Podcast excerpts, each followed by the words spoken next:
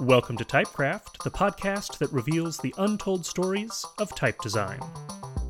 This week, we have Edd Harrington, the co-founder and creative director of Colophon Foundry.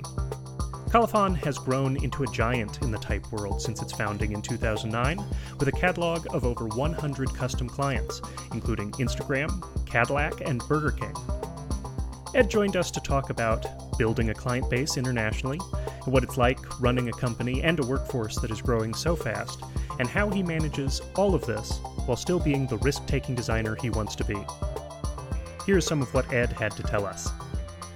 It's one of those things that typography plays a huge role in the perception of brands and the perception of branding, you know, that it plays an integral role alongside color, photography, tone of voice, writing, photography. All of these different elements all come together, but typography is one of the key components and can change a user's perception so dramatically. I think there's a huge uh, world of opportunity in changing typefaces and developing typography for brands at different scales as well, to really affect like their persona and like um you know create an emotive response as well as anything. You know, like we're seeing that more and more, that people and brands are really seeing the connection between typography and their ethos. Uh, you know, from the very beginning, you know, we didn't envisage where we'd get to now. You know, I think there's I think that's probably true for everyone. You know, if you go Ask your ask yourself ten years ago or fifteen years ago, almost as it is now, where do you think you'd be in, in this time? Um, I think it would be wildly different to where we are currently. But um, that doesn't, that I think it's still, I think there is a reflection in terms of ambition and um, and drive and want to kind of uncover different possibilities and explore not just, you know, kind of one sector, for example, really exploring typefaces for a number of different clients and different challenges of like not only just creating type, but solving business problems as well. And like, how can typography elevate these brands and how can it, yeah, like, so I think solving problems has been the biggest um, development, you know, like actually how we can use our skill set and um, to kind of expand upon that and provide solutions for our clients. So when when a, a client contacts us, we really try to evaluate the requirements from them. And that isn't just from a purely creative point of view as well. It's from a strategic and business um, uh, perspective as well. So seeing kind of, right, Who who is the client? What do they need? What do they need in the future? How can we present them with the information they need um, without, because, uh, you know, nine times out of ten, a lot of clients aren't, um, aren't experts in typography. They're not versed in our kind of nerdy terms. And so uh, it's making that accessible to them, um, especially from a business point of view, and saying, okay, this can really add value to to your end uh, to your end users and your end clients. I think that's something that is often forgotten about, and it's actually that solution that we're trying to bridge that gap and really look at, you know, the, the bigger picture rather than, okay, we're just going to create some beautiful work. You know, we want to kind of go look a little bit bigger than that. Yeah, so there's currently a team of eight of us um, and based in primarily most in London, but then uh, a few across Europe and working uh, working remotely.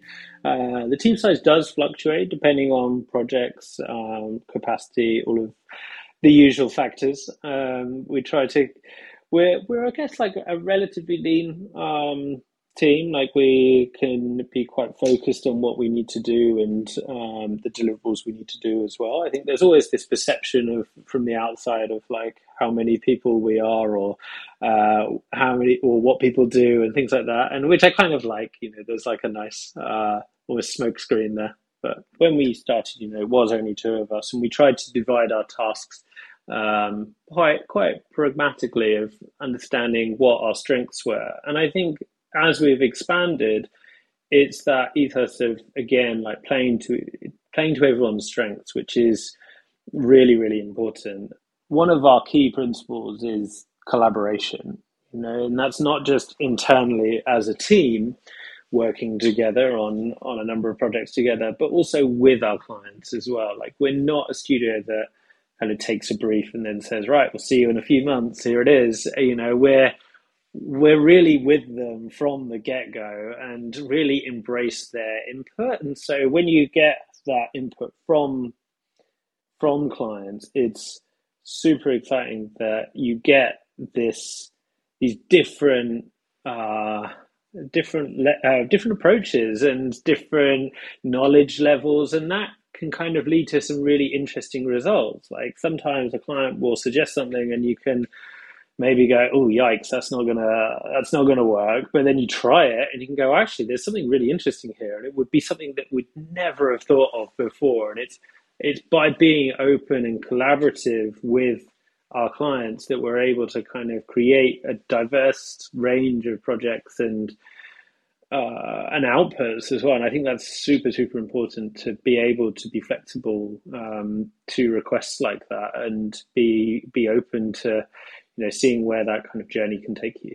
But more often than not, it can be clients coming to us with certain requests that would be very almost like obscure, or, okay, how do we actually sometimes almost like not quite reinvent the wheel, but we need to do something different with a genre that's been applied to so many times, you know? And I think that's where we're able to kind of apply creative thinking in different ways and how to do things slightly differently. And I think that challenge of solving problems and giving that added value to the customer is where the really exciting part lies as well. It's often, you know, how can we make our clients' lives easier is some of the more rewarding um, reward, rewarding aspects of, of our project.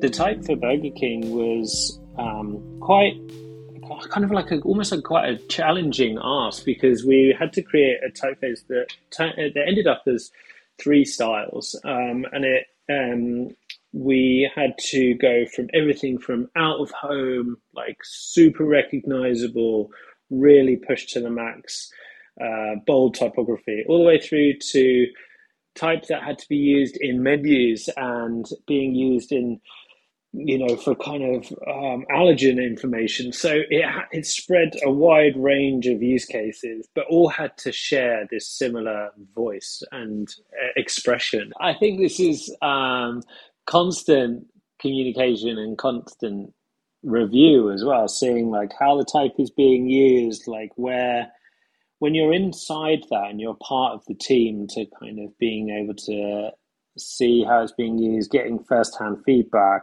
of like test beta fonts, you know, like that gives you invaluable insight as to what to adjust, what to improve. Is it, you know, is it slightly too light? Is it slightly too bold? Is it got, is the G a little bit too crazy still, you know? And it's, um, and it's only by having type users being able to give us that input.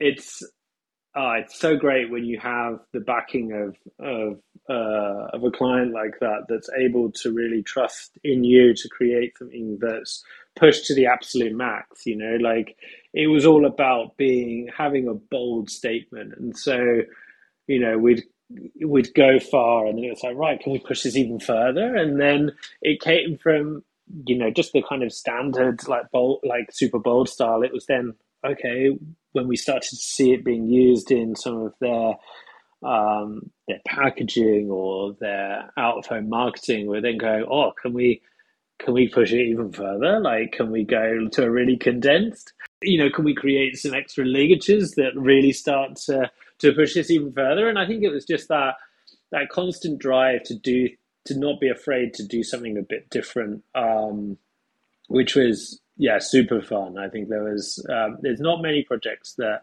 you get to go really, really far with, and like with no heart, no bars held almost. And so that was, yeah, like a constant um, back and forth to be able to get something super, super exciting out of it. There's some projects that will take a long time. Um, there's some for reasons of necessity because of scope, or there's others that might take a long time because it just takes a long time to get the right people to make the decisions and the um, and sign these things off.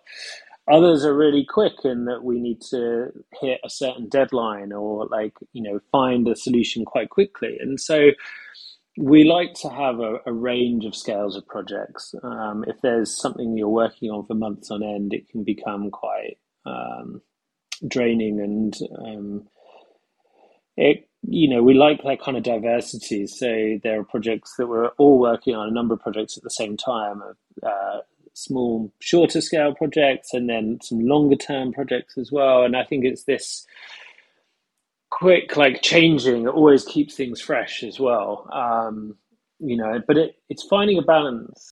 There's definitely a thing as too much time, and there's definitely a thing as too little time. And it's finding, finding the balance between that. Like, uh, we'll, we'll always say that, you know, a typeface can be, when do you know when it's finished?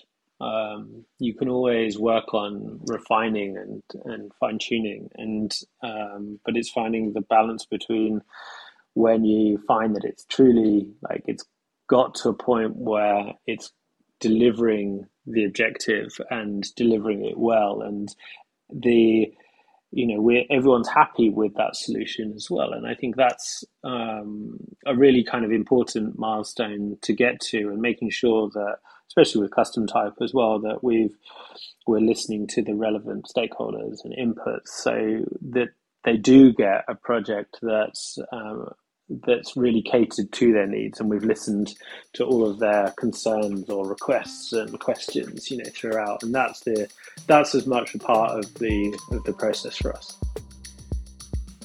Thanks for joining us for this episode of TypeCraft.